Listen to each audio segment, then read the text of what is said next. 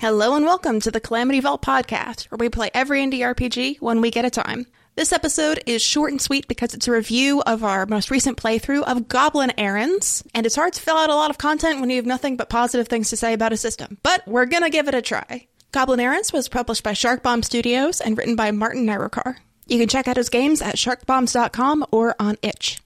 Enjoy! Just kidding, here's Emily with an editor's note. Future and potential podcasters out there. If you think that recording on Discord is a good idea because they will record all of your audio channels and then send it to you and everything will be fine and dandy and perfect, do not do it. This is the voice of Satan. Do not record your podcast on Discord. I repeat, do not record your podcast.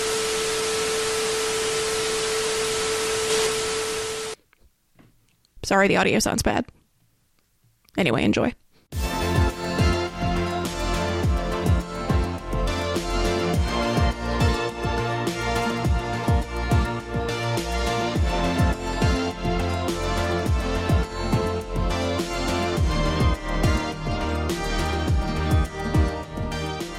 We are gathered here tonight without Emily, who is busy editing, to talk about goblin errands. Let's talk Goblin Errands. I have enjoyed DMing this system. Um, I have DM'd it a couple times now, and I think it's a very easy system to teach to newcomers to RPGs, and I think it's a fun system to explore with people who have more experience because it relieves a lot of room for people to be creative and kind of make up a lot of the setting themselves, and that's really fun for experienced players. And the the very rules light, easy dice pool system, I think, is very good for less experienced players.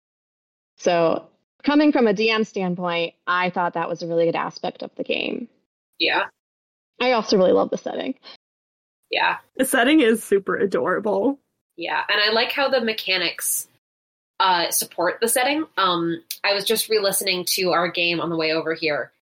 Uh, and I really love two things about the setting. First, the way that the dice pool system works for group actions, it feels like the more goblins are doing something, the larger your chance of success.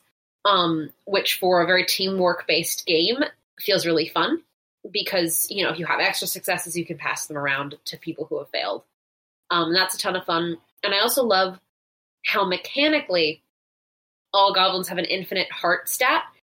So if you're ever doing something like willpower based, or even or even particularly funny, you don't really even have to roll. You notice you notice a lot of this in in episode two of the podcast, where a lot of the things that we were doing were heart based, and so we rolled some, but we had these really long stretches of free play, which were really really good for comedy. Yes. Um, so I really loved both a- uh, those two aspects of the mechanics, um, particularly. Uh, I also I also really like that you can upgrade blunders. Um, also, kind Stumbles. of stumbles. Thank you. Upgrades, Yeah, stumble. and then uh, in order to succeed by imposing a complication, uh, and then also that you can overextend yourself and impose a complication. Because I think that the more complications in your funny little goblin game, the better. And I really love that they could come from the table and not just from the DM. Yeah, it's very much a yes and system. And I think, I mean, we really ran with that. And I think if you're going to play Goblin Errands, you have to be prepared to just let things go wild a little bit. You know, these goblins are going to be really chaotic. And I want to agree with something you said, Juliana, that um, that the the system really supplements the setting. Um, Yes. I think there's definitely a theme, a strong theme of like better together, and those group roles, I really do reflect that, as well as like the infinite heart reflects, you know, the infinite willpower and the really feel good aspects of the system. The zero frame kind of reflects the struggles that goblins face. It's stuff like that. I do think the mechanics fit well with the setting. Yeah, Yeah, not to like be also putting my bit in under like the mechanics are doing great to like uphold the setting and the tone, but like while I am not I am not done with my dice stats yet, so I can't give you numbers. Uh, but like the fact that that you have a one third chance of success on any given die, and then like that one in six chance of of a stumble in a dice pool system really like enforces that you are quite likely overall to succeed. Uh, and if you're not going to succeed, you're you're quite likely to be able to like get through with a little bit of complication, which is is it's good for maintaining lightheartedness and it's good for comedy. Yes. It is definitely not a dramatic RPG. I would never play it dramatically. It's much more suited for like wanting to succeed as as a team and as a DM. I don't know if we have the same definition of dramatic. I feel like a lot of what we did was very dramatic in the sense of like theater, but less dramatic in the sense of like there are highs and there are lows and we are fitting with the theme of drama. But like you cannot tell me that flinging people out of windows and forming Gobtron is not dramatic. I see. I, I think the thing is, is that I don't know that like at any point our goblins were like seriously imperiled, though. Any im- no, you're right. You're any right. sense of peril was definitely overshadowed by the fact that like it was a very funny moment, such as being a dolphin jumping through cakes. Yeah. I really like that the system supports comedy because your characters are never really imperiled. So you can lean into the funny things. Like if you're playing redacted system, you at some point always have to like lean back and go like, okay, it would be funny if I did this, but also my character might die. And so you know, the mechanics, even if you're playing a comedy game, the mechanics kind of fight back against that. The fact that in this system, you're pretty much, you know, after Avery does the, the math, it seems like you're as likely to succeed as to fail. And if you fail, it's kind of a fail forward system. And there's no like big stakes going on. Like I was never, you know, afraid that my goblin was going to have any terrible harm come to him. None of us have hit points. None of us have hit points. Like it's there are no hit points in Goblin I felt perfectly comfortable saying, "Ah, yes, you know, Burp leaves the, leaves the group. We split the party." um, because you know there will be hijinks, but then everyone will come back together um, in a really in a really fun kind of way. I love my, one of my favorite things in comedy is when something's happening in the foreground and something ridiculous is happening in the background. That is funny, yeah. And I love any system that that lets you do that without drama or worry. You know. Right. And I think the way that skills are built in Goblin Errands, like with the redacted system or other similar systems, you know, if you don't have a skill for something, you don't really want to do it. Mhm. Um, because like you pretty much know you're going to fail. Hey, some of us still go after it with negative one modifiers. You know, that's fair. That's fair. You can still do that. But I liked what Juliana ta said about failing forward. Yeah, it's and true. that if you fail in Goblin Errands, it's certainly not the end of the scene. Yeah, because you know, even if you're rolling one die, you have a 50% chance of being able to make it a success. And so if you fail once, you failed your 50% roll, but you might not fail it next time. and statistics are on your side when you fail as a group. Also, it's funny when you fail as a group. So funny. Yeah. Shout out to that first Gobtron. Forever in our hearts. The sheer comedy potential of a bumbling little band of goblins is just my favorite. It's so good. I think it's really good one shot system too. Um, it definitely was not meant for like really long term campaigns. Well, and there is a campaign form of it. It's pretty short form, I think. But I really like its its one shot ability. And then it's if you want to do a short form, it's not hard to adapt to that Yeah. either. I if you did if you were to do a campaign, would it still suggest two to three errands per session, or would it be one errand per session? Well, the game actually suggests one errand per session. Oh, okay. I was just ambitious. Did we go on one or three? Three? Well, three, but some of them were shorter than others. And they were all tied into the same errand. Yeah, I notably Maggie worked in like the flower errand into our cake errand very quickly. I do think there's an experience level aspect of this. I mean, we're all very good at playing with each other. We've all played with each other for years now. So you can tackle that kind of thing pretty pretty smoothly. Versus if you're playing with people that you haven't played with a lot or if you've never like ran the system before, then I definitely would recommend just sticking to one errand. Yeah. I think the one thing about the system that we didn't get to see because we had mul- multiple errands, um, but I really loved reading the system, was the little side quests or side errands um, mechanic, which Maggie, do you want to talk a little bit more about that? Yeah. So one thing that the book recommends doing um, that I kind of neglected in favor of just doing kind of three bigger errands is side quests. And um, side quests are kind of fun ideas to plant into your players' heads of things that someone in the town might want, something that would help your Ken. And it's not really part of the main errand, and it's not like if you don't finish your side quest, you failed your errand, but it's a little thing that you can watch out for and like get distracted trying to get that can cause complications in the story that you can bring back as a supplement to whatever errand you're trying to do. So, like, and correct me if I'm wrong, but it would be if we just had the cake errand and we found out that Izzy needed something, like maybe she had lost her hat or something like that.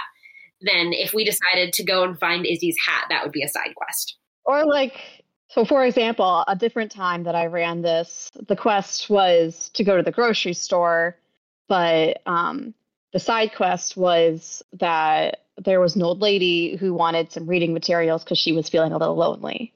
So they had to go pick up some books where they picked up some um, like raunchy romance novels from like the, the penny book section of the grocery store. I was going to ask what books you gave in that one shot. Wait, like Harlequin romances? yes, like Harlequin romances for this little old lady guy. Amazing. Katie, you know how Redacted grocery store name. had a romance section. It had a what? Yeah. Yes, Redacted grocery store name. had a romance book section full of all these. Why did none of you ever show me it? It was by the cash register. Uh, it was where you go- would get you Where? like, the whole thing of bodice rippers. Yeah, yeah. I never saw that any of the times I went there. You're kidding me. the only thing I remember being by the checkout counter was like the firewood. So it was sort of before the checkout. Ca- we don't need to go into the geography of the grocery store. It was sort of by, Like that was the it was, grocery. it was before the checkout counter, but it was sort of if you came ar- you go at the front, you go all the way around and through the bread section, and you are coming Uh-huh. up around the back. Yeah. Toward the checkout counters, but not quite there yet. And there's a little corner uh, that had books in it.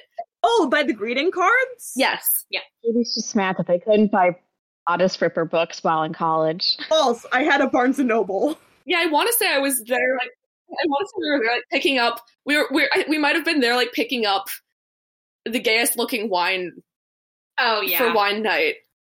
And Oh yes, with the with the with the lady on it. uh-huh.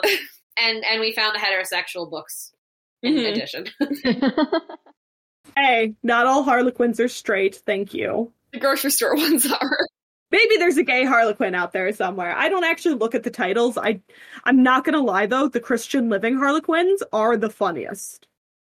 Having seen their titles. There's a lot of stuff about this pack that I think is not relevant to Goblin Era. This is not about Goblin Air. This is not about goblin errands, but I want you to know that were I a goblin running an errand for an old lady getting books, I would love to supply her with a Harlequin or two. In true Goblin Errands fashion, we have very much lost the plot. I'm Sorry, Emily. Um, We'll pick it back up. Um Unless anybody else had something to add about this, I was going to pose a question: Did anybody struggle with anything with the system? Picking a feat, which I really appreciated that you let me like wait until it became relevant for me to go, yes, this is my extra skill that I can use the focus on. Um, since at the beginning we were given a list of them and there were just too many good options, and I wanted to pick one I would be able to use, but I didn't know what direction I was going with my character. So it was really nice to be able to hold on, uh, like hold on to them and hold off on picking one until it became relevant to the plot which you know gave birth to kilometers edgeworth which is i think the greatest moment because that wasn't even one of the ones i was looking at originally but then as soon as i saw it i was like oh this is actually perfect Yeah. it's all about the friends you make up on the way Yeah, the book actually does recommend letting players wait if they want to. So that is something that was book recommended, not a Maggie special. Um, but I, I really liked that part two is that you could wait if you wanted to, or if you knew exactly what you wanted, you could just go for it. i like that that's built into the rule book that you have the flexibility that's a good choice Yeah. Yeah, honestly, I this is probably more of a me problem. I was taken too seriously I, as a player, found myself uh, lacking the frustration. uh, yeah, I'm sorry. It's okay. It's okay. Look, this is this is also upon my fellow goblins. Uh, but it, it is also on me because crucially everyone else was was overextending all of the time and I did not do that. And honestly, that is a probably probably a next time move for me. Part of it was also that uh, Bubby was so good at talking to people Uh-huh. and was able to just like roll to make people listen to her. It is what, what was I forget what my character class role book was called, but it had like a specific skill that was like friend to goblins. Yeah. I, I do think it's important as as a DM to to take a note of like what is everybody playing and you know what are their feats and try to incorporate a way for them to kind of exercise that skill at some point during the game. And I did get I did get to do it, crucially. Like It was at the end though. I do understand. I understand your frustration. this is ultimate this is ultimately a minor this is ultimately a minor quibble. Uh but no, I the focus the focus was very good. The overextension was very good. Uh and that we were doing it so often. I have played it before where people were scared to overextend. Um, and all I can recommend is that players just overextend as much as they want because it's so much more fun that way. Um, and I think going forward, if I were to run this again, I would probably say that at the beginning. I was like, this is an option you have. And yes, you're more likely to fail, but it makes a much more fun game that way. And then also to really freely give out the focus as much as you want. Yeah, there were a lot of points where we made them laugh that should have transferred the focus. We only Yeah. gave it for big moments. We should have been like ping pong and that shit back and forth. I mean, to be fair, someone was always holding the focus. There was a brief moment where it was unclaimed. Not for long though. Not for long, but it briefly was unclaimed. You could only ever use your abilities when you didn't have the focus, not when you did. anyway, Avery, you've been trying to say something. I, I do think like observing other people doing it. I think one of the things that I do like about overextending is that it then doesn't it doesn't put pressure on you to be funny. Yeah. Like Mm-hmm. it it does let you use your big fun abilities without like if you are having an off day or if you are playing with a different group and you're not sure what's funny here without sort of having that that pressure or even if it's just the timing doesn't work out like it it is still always there for you Right. You're not restricted. You, it's not that you can't use it, it's always an option for you. Mhm. It is nice though because not 100% of jokes land all the time, so you might be trying to be funny and you you're just not landing, you're just not vibing, or you're overdoing it and people are going to just be inoculated to your humor and then you'll get less laughs and then you get less focus. So it's nice that you've got a balance in there. And even from a game mechanics perspective, I really like that it's called overextension because I think it makes it sound like, oh, you know, your ragtag group of goblins are trying a little bit too hard. And so it's not that they fail to do something, it's that they overdo it. Yeah. And I think that helped frame it for me to pretty much go from the outset of like, oh, I can overextend myself from moment one because it will just make things more complicated. Yeah. Don't be afraid of complications. They're funny. notably also these classes and they're not classes i forget what they're Playbooks? uh, these yeah I, the the playbooks are all like very distinct in a way that directly impacts the tone of the adventure which is really fun like this would have been an entirely different game if we had it like swapped out one person one person's playbook for any other playbook Yeah. Yeah. I love that the stats come with a physical characteristic that you have to describe with them. I think it really conjures a fun image. It forces you to conjure a fun image of your goblin without committing to like actually describing them. Which is really nice if you're Mhm. doing theater of the mind stuff because you get a vibe rather than, Yeah. oh, here's my static image. And do you want to change the subject? no i was i was i was mostly just like thinking you know wow this would have been a different game if like bubby had been I was looking at the Ratter, the one with pets. yeah Yeah. completely different. Completely different. Talkative little Bubby versus Circus Master of the Rats. Like, uh-huh. or if burp had been a high speaker oh my god. I think that speaks to the game's replayability too. I would love to play this again. we could play the exact same plot with different playbooks and have a completely different story. Yeah, and it also seems like a game uh, that needs very little prep. So if you wanted to prep an errand and have like, you know, three or four NPCs that you have prepped, you could run the game without it feeling repetitive. Yeah. A good number of times, which is something that I really love in a one shot, but isn't all that common in a one in a one shot a bowl setting. Yeah, the game actually has all these roll tables that you can use to just make up a one shot on the on the fly. Um, I elected to use some of them and not others, and I more or less just cherry picked what I wanted out of them. And I think that's also a completely valid way of con like making up an errand for your players. It would have been so much like it would have been so different trying to get a marriage license if Norval wasn't there. Our little tax code expert. I had fully anticipated you guys trying to break in to City Hall and not just like actually like I had a thought that you guys would be stuck in waiting purgatory and just go like fuck it, we're breaking in. I had a record side adventure, like a record room you could have gone into prepared. Well, now I want to know about that. Norval was right. no, but Norval was right and fun, and I I loved him very much. and he insisted on being listened to and respected, and he is As so he valid should. for that. It's his right. Yeah, I think because of the lighthearted tone, the ease of replayability, and how simple the setting is to learn, um, this would be a really great game to play with friends who have never played RPGs, um, family if your siblings ask you to run something. Uh, if you had to run anything with little kids, I like imagine running this with little kids would be so much fun. Yes, I bet it would be a blast to run it with like ten year olds. the real goblins of society. the real goblins of society. Not, of course, you know, we are we are all uh, you know fairly fairly established gamers, I would say. Um, phrase. and and we really enjoyed it too. So I'm not saying I'm not saying only. I'm saying that you know if you're looking for a system that would be really fun and really light without feeling light, pick up Goblin Errands. It's so much fun. yes, It has so much heart too.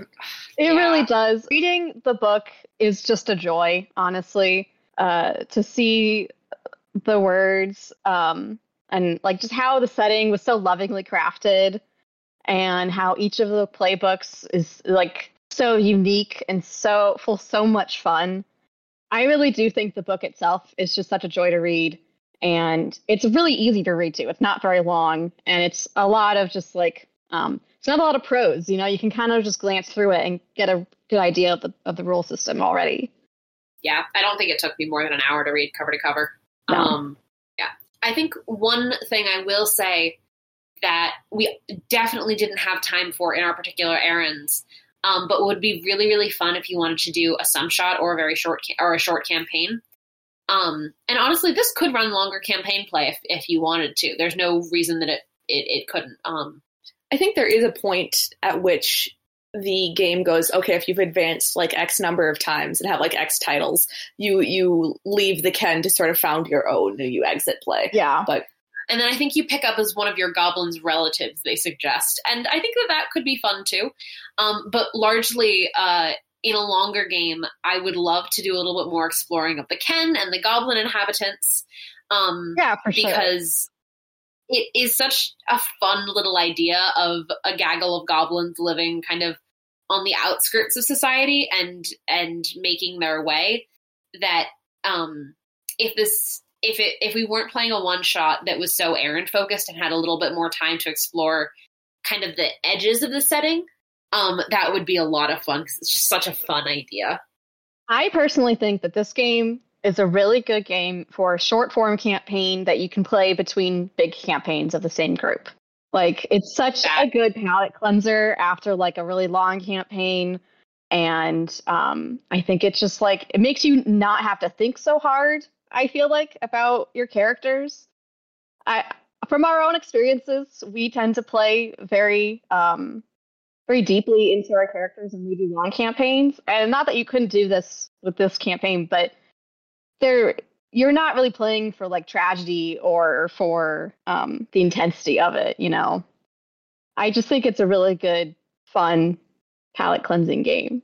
I think it's also something that you could really easily like if you are playing infrequently, it's something that I think would be really easy to like set down and pick up again. Or with not a regular group of people. Like if you had like eight people and none of them could ever meet at the same time, but you could get maybe like three to five people at one time. You just whoever's available, you just run an errand, and there doesn't have to be a ton of plot continuity to follow. If you were to do something where you have a larger group and you're just kind of doing short form campaign with individual errands, you could also rotate who DMs. Mm. Yes. Yes. Yeah.